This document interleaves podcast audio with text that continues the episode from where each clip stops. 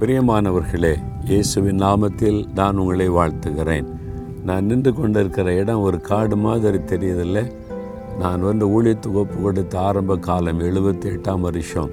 அந்த நாட்களில் தினந்தோறும் காலையிலே மாலையிலேயும் இந்த காட்டு பகுதியில் தான் வந்து நான் ஜெபம் செய்வேன்.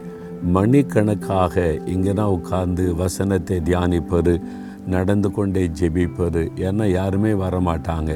எங்கள் வீட்டிலேருந்து கிட்டத்தட்ட ரெண்டு மூன்று கிலோமீட்டர் உள்ளே இருக்கிற இந்த காட்டு பகுதி.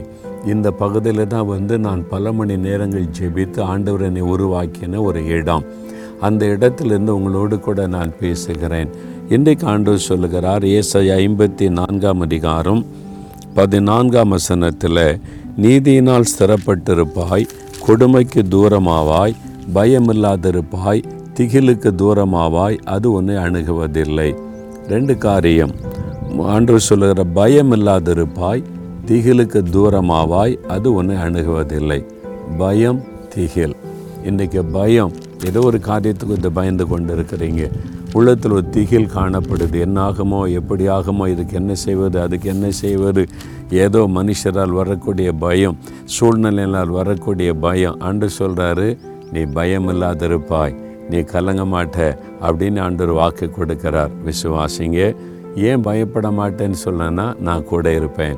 நீ பயப்படாதே நான் கூட இருக்கிறேன் நீ வாக்கு கொடுத்த ஆண்டவர். இன்றைக்கி சொல்லுங்கள் இந்த பயம் திகில் என்னை விட்டு தூரமாகட்டும்.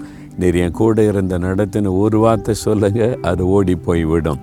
தகப்பனே பயமில்லாதிருப்பாய் திகிலுக்கு தூரமாவாய் இந்த வாக்கு கொடுத்துருக்கிறீங்க.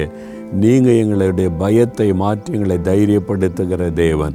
இப்பொழுது எங்களுடைய உள்ளத்தில் இருக்கிற பயமும் திகிலும் இயேசுவின் நாமத்தில் வல்லகட்டும் உம்முடைய பிரசன்னத்தினால் எங்களை நிரப்பி ஆட்கொண்டு நடத்தும். இயேசுவின் நாமத்தில் ஜெபிக்கிறேன் பிதாவே. ஆமேன் ஆமேன்.